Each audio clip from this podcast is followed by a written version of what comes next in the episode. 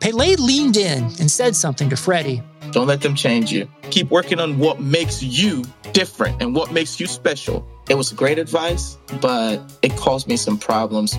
But what could change Freddie Adu? Soccer is going to explode and it's going to be around this kid. We were the Beatles. Everywhere we went, it was the Freddie show. And with that came the expectation, and with that came the pressure. New episodes of American Prodigy drop Tuesdays from Blue Wire Podcasts. Blue Wire. With the first pick in the 2009 NFL Draft, the Detroit Lions select Matthew Stafford, quarterback. Stafford, step it up, throwing left side, wants Calvin, end zone, got him! Oh, baby, that was a rocket! And it's picked off, intercepted by Darius Slay. No one will catch him. Touchdown, Lions.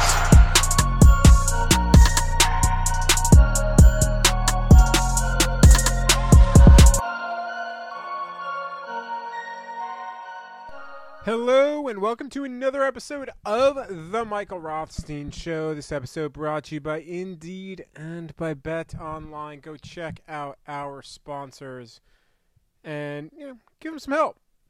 It's tough times out there for everybody. So, week one is over for at least the Darrell Bevell era.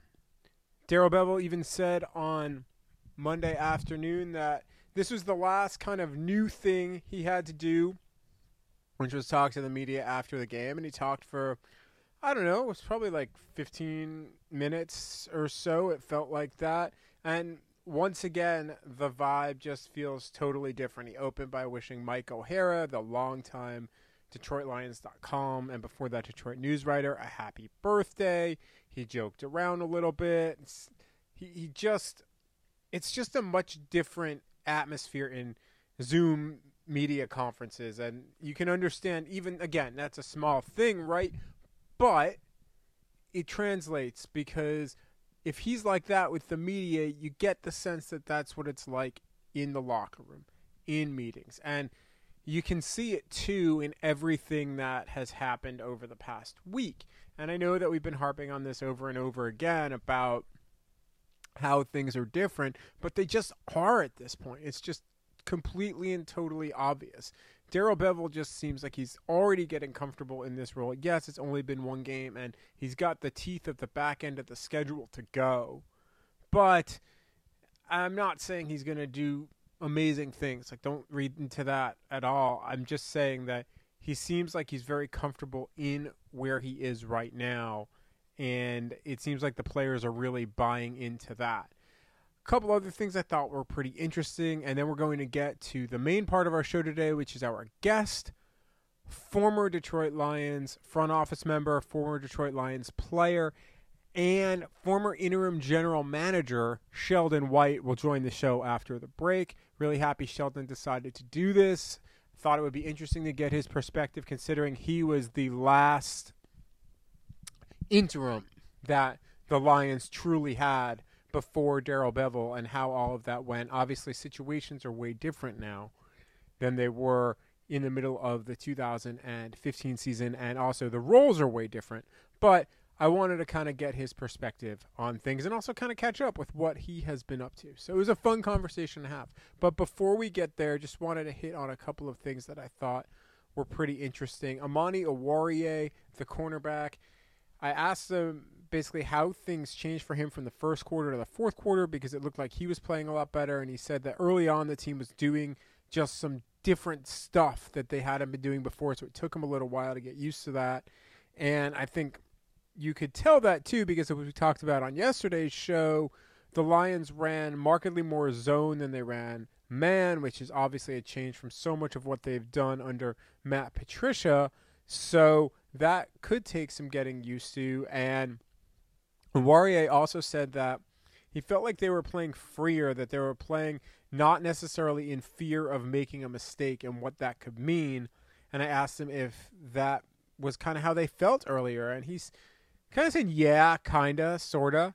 It, it was enlightening because I think it again gives another window into kind of what maybe some of the defensive problems were. And listen, this defense has issues. They've got issues in the back seven. They've got issues in the front seven. They've got issues at linebacker. They've got some problems all over the place. We've hit on those a lot yesterday and, and really all season and really all of Matt Patricia's tenure.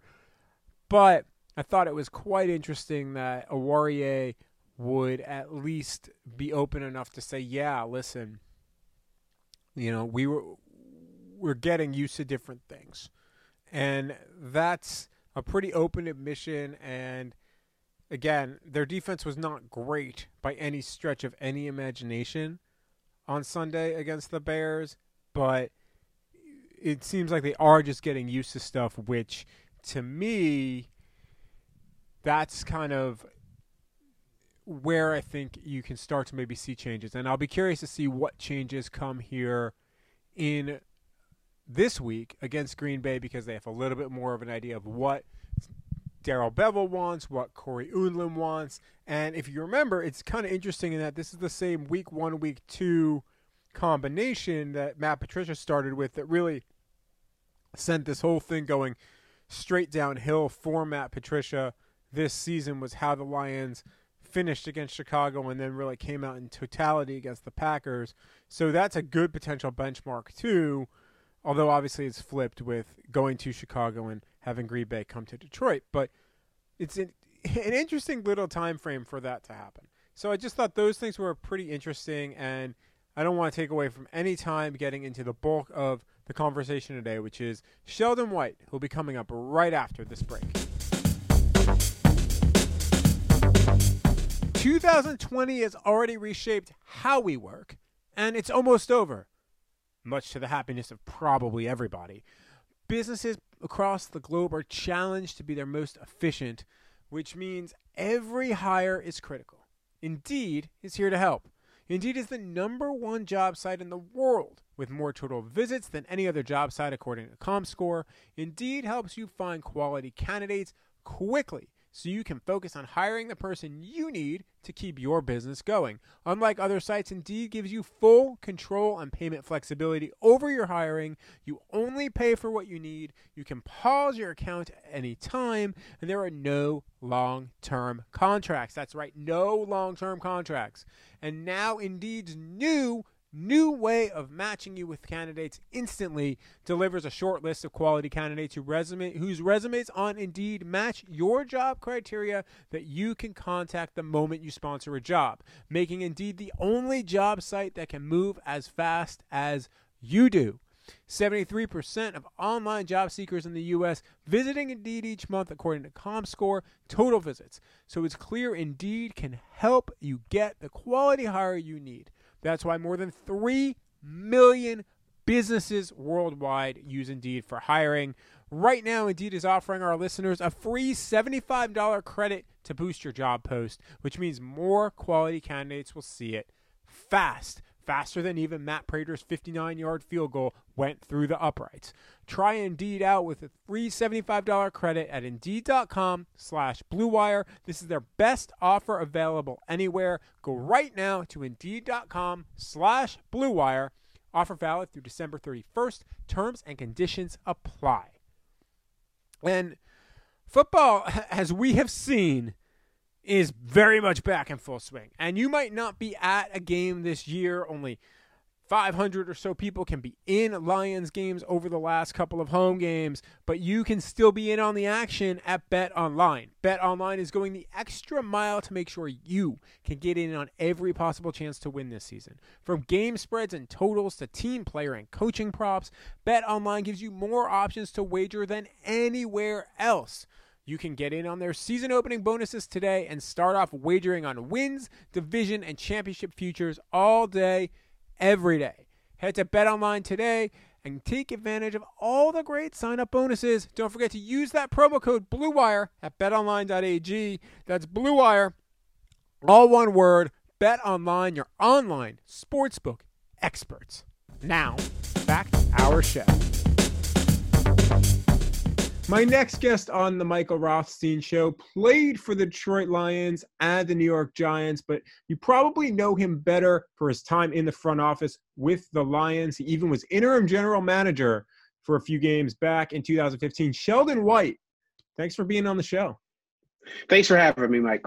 So I think people probably want to know first, what have you been up to the last few years? I think some people probably know you were at Michigan State for a little while, but kind of what's been going on since you left the Lions? Uh, initially, the best thing I did, I was able to spend a lot of time with my family. Uh, my son, Cody White, ended up being the 2016 Michigan Mr. Football Player of the Year and I was able to enjoy watching him play, go through his football, basketball, baseball, and track seasons where he was all conference in all four of those. My daughter was also the volleyball MVP at her high school and played soccer as well. So spending a lot of family time um, with them. And then I had the unique opportunity with Coach D'Antonio um, where I was at home and um, I had two people calling me. Kevin Wilson wanted me to come help him out at University of Indiana just with some some things that they had going down there. And, and Coach D'Antonio contacted me and asked me if I'd like to help him. So prior to him retiring, I just went up there and, and helped him and had the unique opportunity to watch my son play college football, as well as my daughter ended up going to Michigan State as well. So it's it's been more focused on family time. Um, in 2015, when you have two kids that are still in high school, and you're um, and you're um, looking for a job, I just decided not to like go 100 miles an hour at NFL gigs. The only gig in Michigan is Detroit Lions. So I decided to stay local and um, uh, focus on the family. And uh, it was a blessing. And it was great time. Was was that a difficult decision for you? Because you know, once you get out of the league, it's sometimes tough to get back in. So was that hard to make that decision at that time? And then was that part of why you tried to maybe go somewhere college wise? And obviously, when Cody went to Michigan State, it probably made a lot of sense that way. I've always chosen to, since my younger years, um, I allow, I'm faith based, so I allow the man upstairs to kind of guide me on which direction I'm heading. So um, it wasn't a difficult decision for me because I really wanted to focus in on my family, um, especially during those those years that those priceless high school years that you'll never get back prior to your kids leaving the home. So um, it wasn't a difficult decision for me at all to to just kind of go on pause for a little while and, and make sure that um, everything's well at home. So you go work at Michigan State. By the way, are you still at Michigan State? I, I don't. Uh, it's a little unclear. It seems like. I was with Coach D'Antonio. So when he retired, um, I've known Mel Tucker a long time. Wish him well. But um, he had his own group, and I was with Coach D'Antonio's group. So when Coach D'Antonio uh, retires, about the time I was I left there. So what have you been up to in the last, I guess, eight months or so? Nine months, ten. Well, I guess it's about a year now. um, like everyone else, washing hands, social distancing, trying to stay away from the virus. Um, um, besides that, though, um, basically just helping some people out, you know, helping my family members out. I have some young professionals now. Uh, my oldest son uh, is in California now as an actor, so I'm working, helping with him a little bit with his portfolio, financial portfolio. I, my background is finance. I had a finance degree out of Miami University when I came out, so and then um, my my second son Jordan um, is an IT field engineer. He's been a field engineer for the last year or so. So just getting started with them and helping them out with with the basic things. And obviously, my son Cody was in a draft process last year. And he's a free agent. Uh, excuse me, he's a, a practice squad player for the Pittsburgh Steelers now. So just kind of helping them with their financial um, opportunities there. Um, the NFL also did call me and asked me to join an, an HBCU advisory committee. Um, so I joined them as well just to stay busy and current. And then I do some trading and some things on the side just to, to make sure as well as, you know, walk around my beautiful lake that I live around. That's I was gonna say you can't really do that as much now in the winter. Although right now today when we're recording this, it's really sunny in Michigan, but it's a little cold to do that these days. Well, it's not cold Michigan. You know, you could probably come out in 40 degree weather without a shirt on here. It's, it's way you were born and raised. I'm from Ohio anyway. Uh, plus, it's a little bit of a role reversal with my wife, which has been really, really interesting because I was the one putting in the 14 hours, and now she has two jobs. Um, she works as a parent in a high school, and she also works with this autism network and, and goes into the home with a, a kid with um, with autism um, post hours and, and and works with him individually. So the mother hen part comes out on her too. So now I'm forced to do some of the cooking, the breakfast, and some of the things. It's a complete role reversal, and so um, it's been pretty interesting to, to, to to see the dynamic happening in the household right now. The HBCU piece of that. Explain, I think, to people what that is and, and what y'all are trying to do with that. Well, the, the NFL contacted me as well as some other guys, Scott Pioli, um, James Shack Harris, Doug Williams, uh, Jerry Reese, Clyde Powers, Dick Daniels, just kind of called us and they wanted us to kind of just you know do it, uh, have an additional look evaluation on some of the players that are playing HBCU. I mean, really just kind of come up with some ideas on how to give them some additional exposure. Um, less players are being drafted than than in the past for various reasons, and I know that's I was in college, but um, so just kind of making sure you give them a little exposure, make some more recommendations for bowl games, um, potentially create a combine if we ever are not in a COVID situation, having another combine, an alternate combine, with just to uh, trying to find additional ways to make sure that these guys have a proper look and uh, just uh, you know be a supplemental look to what the NFL teams are already doing. They're fantastic. These NFL teams are all over the country anyway, but it's just an additional look and something for us to make sure that we're covering all our bases. Roger Goodell's good at that. So. Was there a concern that players from HBCUs were not getting properly looked at beforehand? Was that part of this, or? Um, I wouldn't say that. I wouldn't say that at all. Uh, being on the NFL teams, guys have their areas, and if you don't know it, uh, I'll start go back to my my initial evaluation prospect. When I first got hired with the Lions, I was a member of the Blesto Combine as well, and my job was uh, the four southern states: North Carolina, South Carolina, Georgia, and Florida. And my job was to know every player in those in those states every player at every school at every level. So that's being combed pretty well by the NFL teams anyway. It's just an additional supplement. Okay. So I want to go back a little bit, and, and part of why I reached out to you initially was the last time the Lions had an interim anything was you. what is that like as an interim? Well, the first thing you have to realize too initially is is that there's only 32 of these jobs in the world. So, um, and I consider like a, a an administration, kind of like in a presidential administration, you're asked to serve for an owner. Um, there's 32 of them in the world. Uh, Mrs. Ford, I was blessed that she asked me to be in that interim role for her for eight weeks. So it was a phenomenal uh, accomplishment, and, uh, and I appreciated every moment of that. But on the other end of it now, when you're in that interim role, you want to make sure you're not, you don't come across as the substitute teacher who gets balls of paper thrown at you in the back of the room. So you had to, you know, you had to make sure the interim role was was interesting. It's a little different than this one now because I still had a head coach. It wasn't just it was just the interim general manager, it was an interim general manager and interim head coach. So just making sure that you, you kept order in the building, making sure that um, everyone around the building knew that they that their processes and things that they were doing and how they were doing their business that would, would stay somewhat intact with some a little different direction from whatever you were attempting to get done at that moment. But just make sure that um, people knew that you had their backs and you had to continue to fight through whatever. Um, i told our i had a meeting with our team right away and i told them they may call me an interim general manager but, but the reality of nfl sports or any place where there's an owner is we're all interim. I'm an interim general manager. You're an interim player. Everyone in the building is interim except the owner. They're the only ones that are going to stay in infinitely. So you had to make sure that some you knew that some guys had more rope than others, but we're all interim. We're here for a short amount of time, so take care of your business while you're here and stay focused. When you were in that interim job, did you feel like it was an audition for maybe getting the job full time, or did you kind of know that this is going to be what it is, and then we'll see kind of what happens with whoever they hire, or I know I'm probably out after after this. At the moment, um, I had a really uh, good early initial meeting with Rod Wood. We were talking, and I had told him specifically, "I'm just here to win. I got, I don't know. It's the same thing. I, you know, my family members, they've been around with me for I was there for 19 years. I tell them, come to the game my first or second year because I never know how long I'm going to be here. Okay, so now it's year 19, right? And you're still there because you know it's not going to last forever. So really, the focus wasn't on me finding a job or anything else. Mrs. Ford asked me to. She told me right away she wanted to win, and so my focus was on trying to find time to uh, and things that, that I could do to win win games. I'll never forget one of the things uh, Tom Lewand told me when I first took the job was he said, You won't need an alarm clock anymore. And I was like, okay. And then when you get in the job, you realize that there's so many things and ideas and thoughts on how to get better. And you're really more focused on those things than focusing on your individual um, situation at the moment. So it was all about trying to win as many games as we could We're six and two, um, 750 winning percentage. Hey, I got the best winning percentage in NFL history.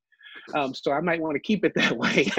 and if Aaron Rodgers doesn't throw a freaking Hail Mary at the end of uh, a game, we're seven and one at the end. So you take one and seven, you flip it to six and two, almost seven and one. That was the goal at the time. It wasn't about my own personal status. Do you, th- since you brought up that Aaron Rodgers Hail Mary, do you think if that ends up incomplete or they don't throw the flag on Devin Taylor, that you might have gotten that job permanently because you would have been seven and one, potentially eight and zero. Because I don't know if you lose that next week to the Rams because that Rams it wasn't like that Rams team was any good.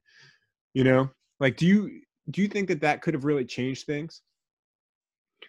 Um, I don't really look at it that way. It's it's the old defensive back in me. You know, when you played in the NFL, whether you scored a touchdown or you gave up a touchdown, you kind of look at the screen, you have assess what happened and try to correct things. So um, and once it's over, it's over. Uh, you move on to the next thing. Um, so the defensive back part of me just said, hey, you know, that, that's not anything to worry about or, or think about the hypotheticals. It's, it's what am I going to do now? Um, and focus on the now versus focusing on, on what ifs. What was that? You mentioned that Hail, I, and I, I don't mean to harp on it, but that Hail Mary game like, because what was that like for you as a GM? Because you guys said in your first game as a G, uh, as an interim GM, you win in Green Bay for the first time in forever. You know, things seem to be getting on a roll, and then that happens. Like, what is that like in that night, in that moment? Actually, that wasn't what happened that game. I we hadn't. You have to check the, the time frame, but I think we hadn't beaten them in 23 years in Green Bay. That was right. my initial Green Bay game. yeah, that's, what, no, that's what I was talking about. Yeah, yeah, that was your first so, game, and then the hail mary was the second one. That's what I was talking about. Sorry if that wasn't clear on my end. Oh, oh, it's okay, but it's Aaron Rodgers, man. You just pray that he doesn't get another opportunity. One of the unique things about not working with the Lions, I can root for Aaron Rodgers a little bit in the Tom Brady's because I used to hate him when I was in the interim job, right? I mean, that was your arch enemy. But uh, being able to sit back now and just watch them is kind of it's fun to uh, appreciate their their their ability. So um, no, I don't look at it that way. It was just, oh my God, we gave him another opportunity and, and he was able to capitalize on it. What was the second half of that season like? It was a lot of fun for us just because um, I, I felt like um, I had to make sure that you have to, in every job you get in that in that role, it's the person you have to respect the person, not the title, and and and that respect of the person has to be earned. So my goal at the moment was trying to earn everyone's trust, um, earn the respect of them, and then also make sure the head coach know, hey, you know, regardless of how long, like I said, it wasn't really about me, but when you're in that situation, you're trying to keep as many jobs in the building as you can. You want those guys to know that you you have their back and you're you're rooting that everyone stays, even though you know you're in the NFL and things are going to change. Um, so it was just a lot of fun. It was a lot of fun because we were hitting on all cylinders. I mean, we were winning and winning, and you know the games were fun. The the crowd was electric. Um, I was having a time of my life being in a job that, you know, like I said, there's one of 32 of them in the world, and I'm in it, and we're winning. We're having success while we're here. So it was it was a really um, exciting time that I enjoyed uh, as part of my life story. When that season ends, you did interview for the job. What was that like? That interview like because you had this eight game, you know, you had 18 and a half years of you know resume but you also had the half year where there was some success. So what was that interview like in that what was it few days right after the season or did, did that interview for you even happen before the season ended? Uh, one of the things that we we we did every week, um, which was part of their process, is every Tuesday we met. Um, we had a I like to call it an almost an almost board meeting, and sometimes they were board meetings where we would meet and and review things with a specific um, high high level of group of people that were involved in it. Um, small small group, but uh, uh, the, the the main the main guys, so and girls. So, so we would be in the, those meetings every Tuesday, which I thought was part of the the process prior to the interview. The interview, the actual official interview, didn't happen until weeks after the season, and it was very professionally done. Did you think coming out of that interview you had a shot? I didn't look at that at that way. I, I just what I wanted to do, and I've always felt like this, and I spoke with the players about this, is when you're in these roles, and this is everyone, you know, but I have always just felt like you max out. Um, you give the best presentation you can give, and you do the best you can do. That's what the man upstairs, God tells us to do. And so you you do the best you can do in that opportunity, and you go home and you feel good about it. Um, it's a billion dollar business. The owners can hire whoever they want to hire. If they hired you for eight games, it was awesome. I was in charge. I can tell guys I was in charge of a billion dollar business for eight weeks and we were successful. Um, but if they want to hand it to someone else, that's their call. And so you um, you just do the best you can and you go home and you feel good about it. The NFL, you you know that right away. I mean, think about LeBron James when you're trying to cover LeBron James and you know you've studied him, you've done everything you can, and you know as soon as he lifts the ball over his head, he's going to fake left and go right. And so you're all prepared for it. He fakes left and goes right and he dunks on you. And you go after the game, they say, "Well, NFL guys don't." Yeah, you cared. I did my study and I did everything I could. He's just a little bit better, or he just went that way and he dunked on you anyway. So that's why I've always looked at these things, interviews or anything I'm doing in life. Give my best full effort and then whatever it is, that's not in my hands. It's in someone else's hands to make that decision. And then I have to follow the faith of wherever uh, God tells me to go. So it wasn't my time to stay there. So I that. And I gave a great effort when I was there. Um, when I left there, I promise you, this is a true story. You can ask my wife. I slept for three weeks because you feel like the weight of the whole state is on you. At 4 p.m., either they're going to feel good or feel bad, and you're in charge of it now. There's no one else to point the finger at or anyone else or to, to look at you were in charge of making the decisions and the decisions were good. If they're not then the whole town's upset. You know it's interesting i went to the uh, post office last week and and um, there's a guy behind the counter. We haven't talked for um, I, i've seen him behind the counter he's seen me and he's never really mentioned it. Out of the blue he said hey so are you gonna take another shot at that? And i was like what? I didn't even know that he knew who i was. So like my point is the whole town is looking and they want they're looking for they want they want some they want to feel good Sunday afternoon about their their team, their hometown team. So you want to put in all the effort you can, and then the results are the results. But you want to know that the effort was put in place. So you slept for three weeks. Yes, I was exhausted.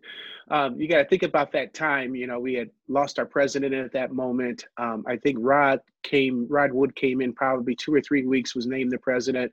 So we had lost our president. We had lost our general manager, and then I was the vice president of pro personnel. Now I'm the general manager slash vice president of pro personnel slash portions of the president part that was were football related. The other part with Alice Maki at that moment. I mean, she was handling the business side, but there were a lot of uh, jobs that were being done and uh, just getting taken care of. So yeah, I was pretty, I was exhausted at that moment, but I felt good about it because I felt like I did as good as I could do, and the guys and and the, the guys had some success when we were there. We you know we won six out of our eight games, and and then Jim Caldwell got to stay, and some of the other guys in the building got to stay for a while, and you know you're happy for them. A guy like Stephen Neal, who I hired, I it, he was one of my interns during training camp, and um, I told him if I ever get a chance, I want to hire him and I get the interim gig, and now I need some help. I need some hands, some extra additional hands. So I bring him back and hire him, and he's still there now. You know, so that was the goal. Like in our business, you, you're trying to hope that, in my opinion, especially as I age, you just want to help guys get to where they they want to get and um and be a part of their growth. So um I was excited to see some guys that had opportunity to stay a little longer. Did did that give you even though you were no longer there? Did that? It sounds like that gave you some some solace. Like even though you were gone and sleeping for three weeks, that Caldwell stayed, Stephen Neal stayed, that most of that staff stayed. A lot of that that player group stayed for another year or so. It's a volatile profession, and so the longer you can stay, and the more you can help anyone that that's um, that you feel like you can anybody I feel I can give a, a hand to to help them get better and at what they're doing or just give them my opinion whether they want to hear it or not. Um, it's always been a, a blast for me. Have people reached out to you since either to come back into front offices or even just for advice or consulting? Like Jim Caldwell has been on a couple podcasts and he said that he went to the Vikings for like weeks to kind of understand their building. Like, did you start doing some of that stuff too to prep for if you ever wanted to get back in? I'd like to I like to keep those conversations conf- confidential. It, this is my approach with that. Um, it's like the same thing like when I had individual meetings with Mrs. Ford or conversations. Those are things I'll take to my grave. And there's guys now that you're out there like, hey, tell me about what happened in the boardroom. And it's like, no, I can't, um, whether I'm there or not. So I like to keep some of those confidential. But I will tell you, though, that I, I have been in consultation with some teams. Um, and I've also um, met with some teams on some some issues, specifically this year in 2020. Um, but I'll keep that between me and the teams. Do you want to get back in? I'll find out what, uh, like I said, this is faith based. Um, I'll find out what's what's what's going on with um, where the man upstairs wants to take me. Right opportunity comes about, you, you, I'd have to at least research it. Yes. What What do you think makes a good? Because you were you were in that seat, and before that, and we'll get into it a little bit. You worked your way up, and you've worked for multiple general managers, even though it was in one organization. What do you think makes a good general manager? The first thing is uh, okay, it's player driven. Uh, the players, you got to find, you have, they have to trust. You have to build. First off, you have to build trust around the building. Like I said, it's not a matter of people are going to respect your title; they have to respect you. Um, so you have to to be that way. You have to go, go around the building, and they have to know that you're energized. They have to know that you're you're focused. Um, you, you have great ideas. You're open to conversation with others and input. Um, but at the same time, though, those players is really whatever it is, you have to find out what gets them ticked and what makes them play. What? How can I get this guy to play? And that's not just a, a, a one time, a one person thing. It's more of a trying to dig into the the information in the background of these players and finding out what makes them tick and why are you playing the game and what how can what can I do to help you get better um, and, and, find a way to get those guys to play. Find a way to get the coaches to coach. Find the guys in the building that are energized around you and your plan. Uh, make sure everybody's on the same page, um, and and really just it, uh, being in support. But they have to trust that um, you have their best interests at heart in a very very volatile uh, situation. Are there are there? How do you build that trust? Then is it just yeah? How do you build it? I think it's just over time and it's by your own behaviors uh, first. Um, also being very prepared. I mean, you you going into a meeting. You know, my, my wife's a, a teacher by trade. She's a language arts language arts teacher. And just the prep going into a classroom prior to it, you know, you sit back and you watch how you do that, um, and making sure when you hit go into a meeting, you know, you you got your T's crossed, your I's dotted, and making sure that you have great ideas. But I always felt like you need good input from the others too. They have to they have to know as well. You also have to in that position you, you don't have time to do everything. Um, and so, like when you're younger in it, you just say, okay, I'll work a little harder. If you're an NFL player, I'll work a little harder. It's always worked out for you. Um, I'll, I'll, get work a little harder. Now I'm starting again. Now you're in that position. It's it's too big to do everything. So you have to have um, great delegation skills and ability to understand who does what well underneath you and hiring good people underneath you so you can get jobs and processes done so you don't have to dig down into a lower level. Um, as a general manager, you have to keep your head above on the big picture of things and not just be stuck in some process that's not going well. Um, so you would hope that the guys underneath you that you hire, they're they're doing their processes, and you can keep your eyes on the big picture, uh, which will allow you to see everything a little bit clear, clear more clearly than being stuck in a failing area or two and you're digging into that and then other things go bad. So making sure you have great hires making sure that they're they're competent as well and then having a good plan for them. It did because of your multitude of roles at once when you were interim general manager did you learn that maybe better than somebody who might even just come in right off the bat because you were being pulled in all of those directions um, you're being pulled a little bit, but like this having the pulse of the building, I thought was very good at that moment. Um, and and I had built good relationships with a lot of the people in the building, and and um, I had my thoughts on who was who could do things well and who couldn't. Just like there's probably some people that were going, why did they pick him? But um, regardless of what happened, it was a great time. We had a lot of success when when we were in that time frame.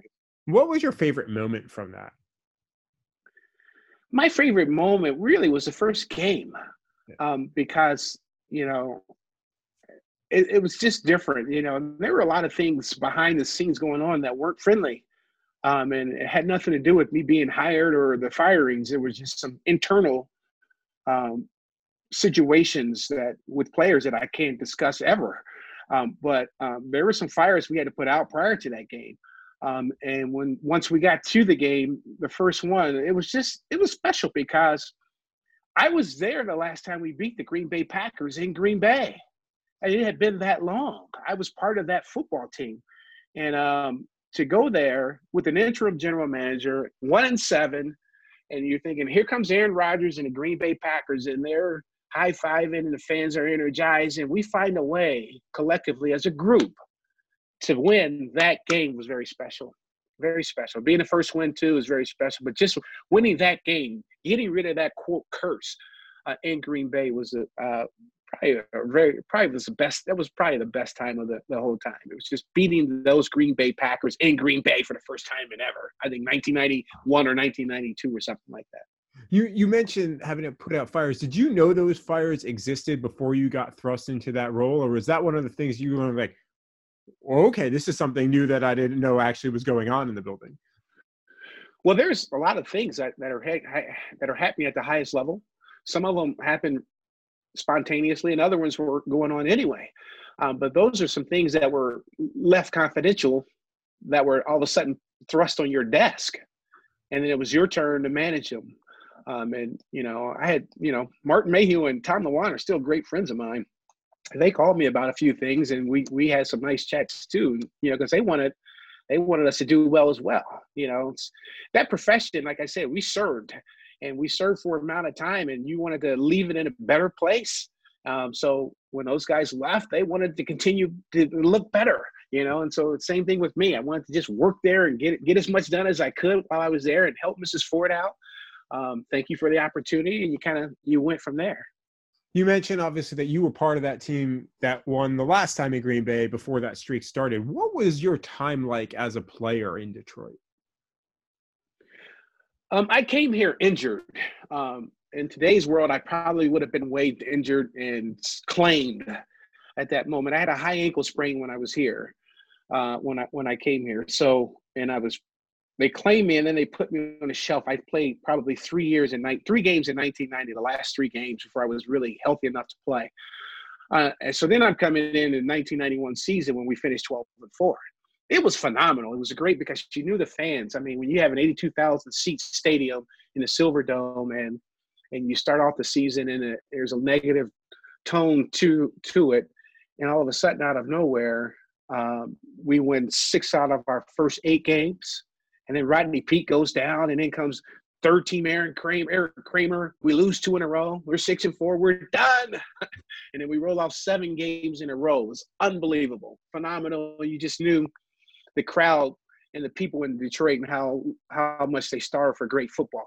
You know, going to Michigan State, think about this. I mean, it was out for me, and you lived it as well. I'm from Ohio, but to have a full stadium at Michigan State and or Michigan on Saturday, 75,000 at Michigan State, 1,000 plus at Michigan, and then on Sunday you fill up an 82,000 seat Silverdome. That's unbelievable for a fan base and a crowd of people um, that just want their team to do well, want to have someone to root for. So football town. I grew up in Ohio, same thing. Football town. You got to love it, you know, and enjoy it. And so it was a great time because we were winning, and and we we had the most wins in uh, Detroit Lion history that year when we finished with 13 total. So it was just a, it was an exciting time. We got we were one game away. We just ran into that buzzsaw Washington Redskins team that beat us the first time. They beat us again. Um, and excuse me, Washington football team. Um, but it's uh it was an exciting time when I was here. Did you think in 91 that y'all were on the cusp of really being maybe like Dallas or San Francisco or even that Washington team was because of the talent you had? Like was there that feeling after that season? I do because um, we had a lot of injuries in that year and we kept winning through the injuries and you're waiting for guys to get healthy come back, um, and we had a couple real difference makers. I mean, in 1991, Herman Moore may have caught 10 balls. He was a rookie. You know, all of a sudden now Herman Moore turns into Herman Moore in 92, and you, you got Barry Sanders on your team. So you had some difference maker type players. Um, and then you had a, a, solid core of players that were that were solid, Bennie Blades and some of those guys. So you're, you know, we felt good about our chances at that moment. So what? I mean, obviously you're only there for another year after that. Like, what? what why because people still look at that era as maybe the most successful in the modern era for the Lions. Why did that not happen? Why did that not actually take off like that? I just think when you it's you got 32 man and um and uh the, the key is being a, a, a contender year after year, a consistent contender. Uh, we had some ups and downs. I think the next year in 1992 we finished 6 and 10. I believe it was, or something like that. And then we went nine and seven a year in 1993. You know, there was some ups and downs, and you're kind of hoping that some of the hiccups went away. And You just were a consistent product. We were a little up and down at that time, but I thought we had players to contend, um, to to contend for a title. So you were hoping we built on that, and and uh, it just didn't happen at that moment. But when you're in the playoffs, six out of I think it was six out of eight years before Paul Edinger kicked the 54 yard field goal in 1997, I think it was, or was it 2000? In 2000, it was 19 uh, 2000 kicks a 54 yard field. We were in the playoffs six out of eight years. So when you when you have a product like that, um, it, it it says that you're you're you're you, you're you're doing some things right. I'll put it that way. You're just hoping that that ball rolls right, or coach makes the right call, and you win a game, a close game, and you you take it a little farther. But uh, we were closer at that moment. You you mentioned obviously you mentioned your finance degree a couple of times. When you get done playing, what made you want to stay in the football life versus go to Wall Street or go start an investment thing? Like, what made you say that you wanted to stay in football? um, just because it's football. And when I say that, um, um, I literally had a um, a guy on the I can't remember his name on the Federal Reserve Board was trying to help me out get started.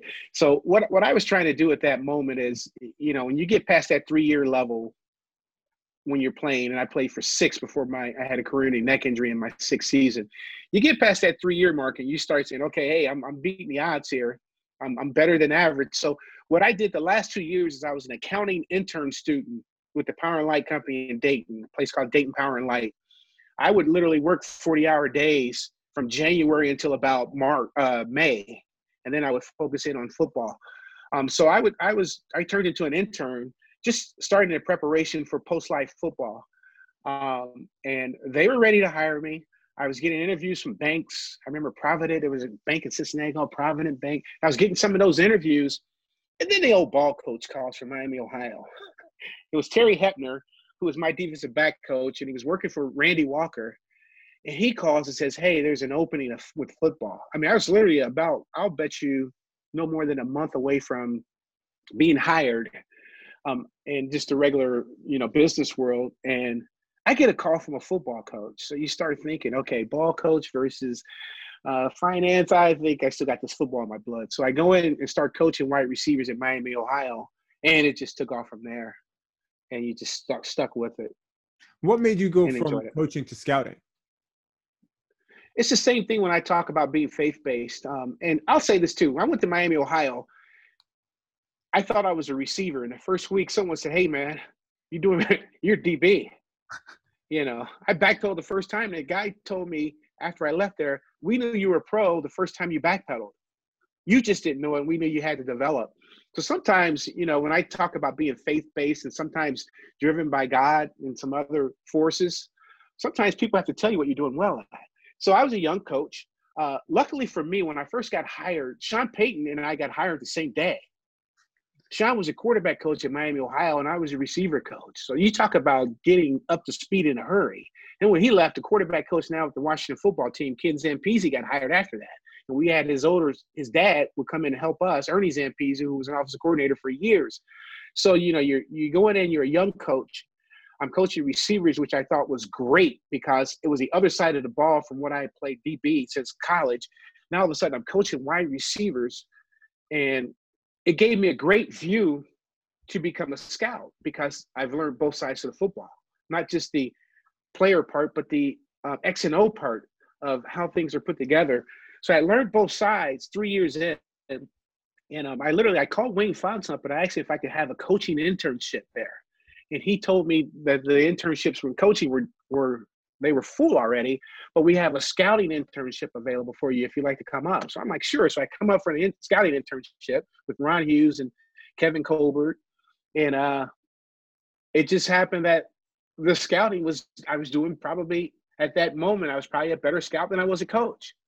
And so I got into uh, the Lions call. I'm at Miami, Ohio. The, the, NFL team calls you from Miami, Ohio. Do you want to continue coaching? You want to scout? At that moment, I didn't care. I just wanted to stay around football. So I rolled the dice and talked with my wife about it, and we went into uh, scouting for a few years. I really still didn't know which direction I was headed. And then scouting took off. You know, every year it was promotion after promotion, and and you know, next thing you know, uh, Ryan Hughes is telling me that hey, I want you to work under Kevin, under Kevin Colbert, and learn as much from him as you can because we're going to lose him. And we did. We lost him to Pittsburgh, and he's still there. so it's been great. It's been it was a great transition, and and uh, I enjoyed the ride, and um, just had fun with the football. Did when Kevin left, did Kevin ask you to go with him? Because sometimes people will take people from their old staffs, you know, in different roles. Was that an option for you when Kevin left, or? When Kevin left, uh, he took off, but he was wanting me to. He was handing me the keys to what he had done. So Charlie Sanders and I had about eight hours. it's the most crazy time in the world. We we had eight hours where he sat down. I would say five, um, maybe maybe four hours, four or five hours where he just like threw all this stuff on us, and we're like, okay. And then he's like, I'm out of here. and you're like, okay, thanks, okay, okay. Sheldon and Charlie, you got it. We have what, you know? And so we had to really kind of jump on the fly, but we had been learning under him for a while. But just kind of take it and run from there and, and keep it going. Like you mentioned, like you realized at one point you're maybe a better scout than a coach was there a moment that told you that was there a point that told you that was there a player or a draft class or some sort of like pro personnel evaluation that told you, yeah, this is what I'm meant to do? I wouldn't say that I was a better scout than coach. I would say that I was probably more prepared to scout initially than coach. And and the acceleration of what was happening at that moment was happening faster as a scout than it was as a coach. Okay. The the, the promotions, the acceleration of growth uh, was just happening a little quicker at that moment. You've been you were around the Lions for essentially 20 years. What what's your favorite story from the entirety of the time from your franchise, from the franchise? My favorite story. um, let me think about that one for a while. We can go to something else. I have to think about that one for a minute. Yeah, sure. so when you look at the at the way the NFL's evolved now, okay, you, I can tell you. I'll, okay. I'll go. I'll go from there. Favorite story for me is and it was more of an emotional one. Um, like I said, we're there to serve. So working under Matt Millen, um, and things aren't working well. You take over, you know, that team, and, and that right after that 0 and 16 team, when um, you're coming home every day and you're talking to your wife and your kids, and like, oh, how long we're going, much longer we're going to be here? We'll find out. But instead of leaving Mrs. Ford and uh, Mr. Ford, um, and uh, asked Martin Mayhew to be the general manager. Martin moves me up to vice president and having that task of taking an 0 16 team, which was phenomenal accomplishment in my opinion, flipping an 0 16 team in three years and going to the playoffs three years later was unbelievable. It was a heck of a uh, a ton of work done by us, by Jim Schwartz, Tom Lewand. Um, but being able, be, getting that call, like I mentioned earlier, like even the interim gig, it was the same thing. Getting that call up during a crisis in a time when we were awful um, as a team, um, and and being able to take that product and flip it in three years, the, the the most defining moment was really when we won the game, and I believe it was against San Diego, to get into the playoffs that year, and just the emotion of those three years of work, you know, being away from your family, spending a couple extra hours because you had to because we were that bad, trying to find the next players and those things, and having it all come together for that game, and then we just blew those blows, blew those guys out, and qualified for the playoffs. And us, management, players walking around the stadium, high fiving the fans that have been patient, still coming. 0 16, they still came, you know, in the next year. Able to take that team when they brought you up to a higher level and said, hey, it's your turn. We need more out of you to try to help get this thing going in the right direction and being able to flip an NFL, think about that, flipping an NFL team from 0 16 to playoffs in three years was a phenomenal feat with the group that we had and how we had to change and turn the roster. And we did it. Uh, so that that was a little bit of a, a more of a defining moment of just the work that, you know, that obviously the the higher guys had done. You know, I was a part of it. I got to ride the back car as a vice president, but um, you know, Schwartz and Martin Mayhew and Tom Lewand, what they had to do to get that boat head in the right direction again to become competitive. Um, so taking a team that's not competitive and becoming competitive again was the first challenge. It was a defining moment. I think a lot of people don't understand how hard that is to do. How so I'm just going to ask how hard is that to actually make that happen in in this time frame that you got that y'all did?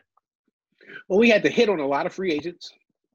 You know, when you got guys, and this is like over time, when you have guys like Reggie Bush and Glover Quins running, coming in the, in the door, and Stephen Tulloch, some leaders, uh, Jason Jones. We, you know, we had so many of those guys that were walking in um, that were actually making an impact. Um, you had to hit at a high level there. Your draft choices had to play well. You had to have a couple difference makers you know, so you get you got 81 out there catching the ball. You know, we needed some of those players um, that um, made a difference. Jahvid Best was a phenomenal uh, pick at that moment prior to being injured.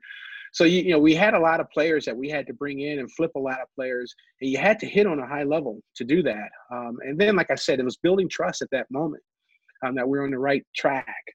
Um, and and we were able to get some get something accomplished in a game that's very very um, uh, win loss based. Win, stay. Lose, see ya. Goodbye. Next. and um, and so like walking that walk with everyone every every day and putting the work and time in, um, it's very much appreciated over time when you talk to those guys um, that you were involved in in that process. You mentioned the you know having hit on a lot of players, whether it's free agents or draft picks. How much of that truly is because every GM, every head coach misses on players one way or the other. So how much of it is understanding what you need versus some element of luck slash health slash chemistry? Um, the biggest thing is having a you have to have a great pulse for your own football team. Um, and um, Martin and I had some really good early conversations when we were sitting down and we were talking about every guy that we brought in a building. If the money's the same, if we change a player out, he better be better. Because you're letting a buddy go in a locker room. You know, there's a lot of factors involved in in whether um, when you're picking a player one way or the other. So um, just making sure that we're handling it right and, and and finding better players and always trying to get better. You know, everything. It's not just a few things that matter. Everything matters everything matters and, and and trying to make sure that we we pick the players that that fit exactly what we're doing you had to have a great feel for our football team talent wise you had to have a great feel for the scheme you know you can't just yeah you know you can't just be a hey dude guy that comes out and says this guy ran 4-4 you better know our scheme. You better know our players and how the, how their talent level is. Um, you better have the other factors. You have to know the psychology part of them. You had to interview them. You know have your your um, your player person player development players uh, people involved. Um, you have to know a little bit about their background. It's just it was a bunch that job in itself is a grind just to make sure you're trying to dig a little bit deeper inside of the player. How can this player work in this environment in this town and those type things i want to hit on one thing that you just mentioned about you know that if you were going to replace a player of similar level you know of similar salary they had to be better the that mindset because you're taking a, a friend, a buddy out of the locker room. Did that mindset come because both you and Martin were ex NFL players, so you saw what that was like? You lived that yourself. Is that part of why you think that happens? Where maybe a guy who's never played at that level wouldn't understand that potentially? Um, I think it helps when you've been in a locker room, or um, if you haven't been, you have a lot of people that have been in a locker room and understand the dynamic that goes on inside of that locker room. I think there's a, a, a part of part of that, and even if you have a player development guy that's deep in it and and and is able to get the information from the players, you know, the players are very guarded with with their, you know, it's a short term life, and they're guarded with sometimes, and you want to be able to have some. They have to trust you to be able to come up to your office shut the door. I used to say my my my office was like I just put the couch up. It's like big old couch. Come on in anytime and close the door. Um, I'm not a trained psychiatrist by any means, but or psychologist, but having a guy be able to come upstairs and talk to you about what's going on down there and how things are going, and, and not in a tattletale or you know in a cutthroat way, but more in the lines of how can we get better um, and, and, and making sure that the door is wide open. So we are just trying to find ways to get better as a group and having that trust down there that those players know that um, that um, you have their back and that you're if you've been in there, it's it's just different when you're in there. You kind of understand what they're going through and how they're going through it. Matter of fact, when I was there, um, I took over just the cut part of it, being cut. Yeah, I was the Turk, you know, and it would it would be a joke in the locker room later. They walk through and like, "Hey, Sheldon, get out of here!" you know, we don't want you every time we see you here, you're pulling someone out, right? But you know, basically, I I remember had I had three or four page uh, document on how to cut a player. This is how we cut a player to make sure that they have their dignity uh, in inside and outside locker room. But just everything that a player may go through, I'm trying to. If you've been in there, just trying to make sure that uh, when they come in, they have the same respect for you when you leave. Um, there, you know, there's players when they leave your building, you want them to be able to say, you know what, I, I got cut from there years later. Obviously not initially, but like years year later, they go, you know, that was a classy place. Man, I, I man, that was, you know what? They cut me, but that was a classy place. And being in college, I go to some of those conventions, and I unfortunately, like, I'm, as when I'm in college and I go to a college convention, who are the young coaches? There are a lot of players that are former NFL players. Some guys are coming up to me. I can half remember some of them. They're going, "Hey, you cut me back in the day."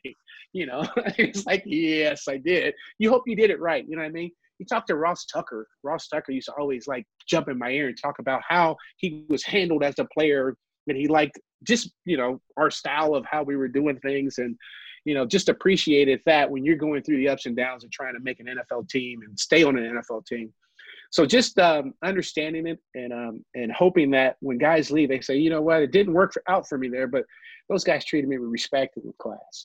What what's that like? Because people hear the term the Turk all the time, like that's a you know an NFL term that people I think know. What's that job actually like? Because that sounds like, frankly, the roughest job you can possibly have, because that's your sole job is to go find people because you know they're fi- you're firing them. Well, it wasn't my sole job, but it was part of it. And that, and, um, specific role. yeah, you know, the, the, the tough part about it is, like I mentioned, it's just the dignity part. These players have worked their entire life to play an NFL in it with for an NFL football team, and now you're there and you're that close, and then someone's going to snatch it away. Lots of times, the last cut, they're snatching that away from a player who feels that they're they're that close to making it. So there's there's that part of it. There's financial issues. Um, sometimes there's there's um, a posse or entourage that are waiting for you to make it as well. You know, sometimes there can be a ton of pressure on players, um, and just making sure you handle them well while they're going through it, um, and being able to tell them, yeah, I was there, I went through it, I got cut too.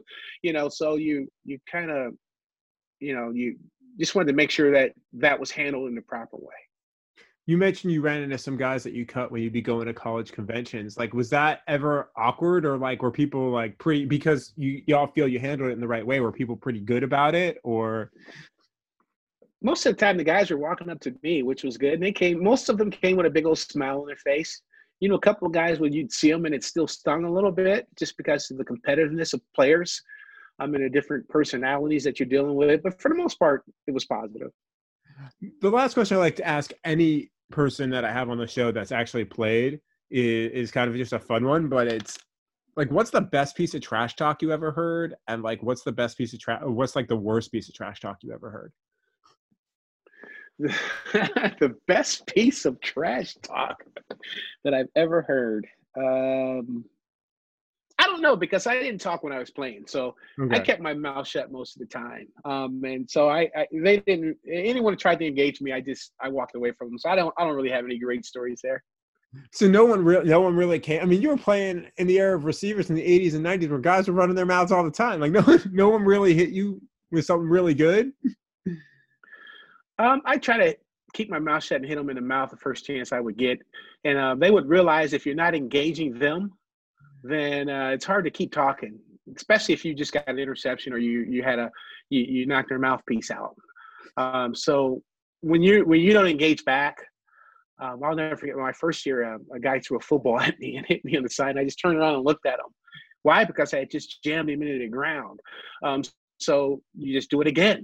And when they realize that you're not really engaging them back, lots of times the conversation stops.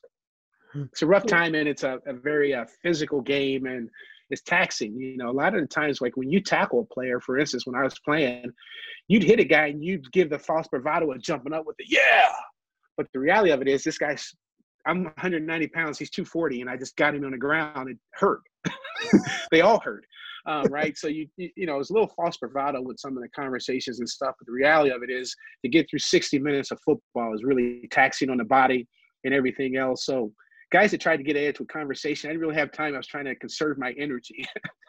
that that seems like a really good place to stop. Sheldon, thanks so much for being on the show. I really appreciate it. Yeah, thank you. Thanks for having me. I want to thank my guest, former Detroit Lions interim general manager and front office employee and scout and player, Sheldon White. It's a joy having him on the show. You can follow me on Twitter and on Instagram at Mike Rothstein. Follow me on Facebook at Michael Rothstein Journalist.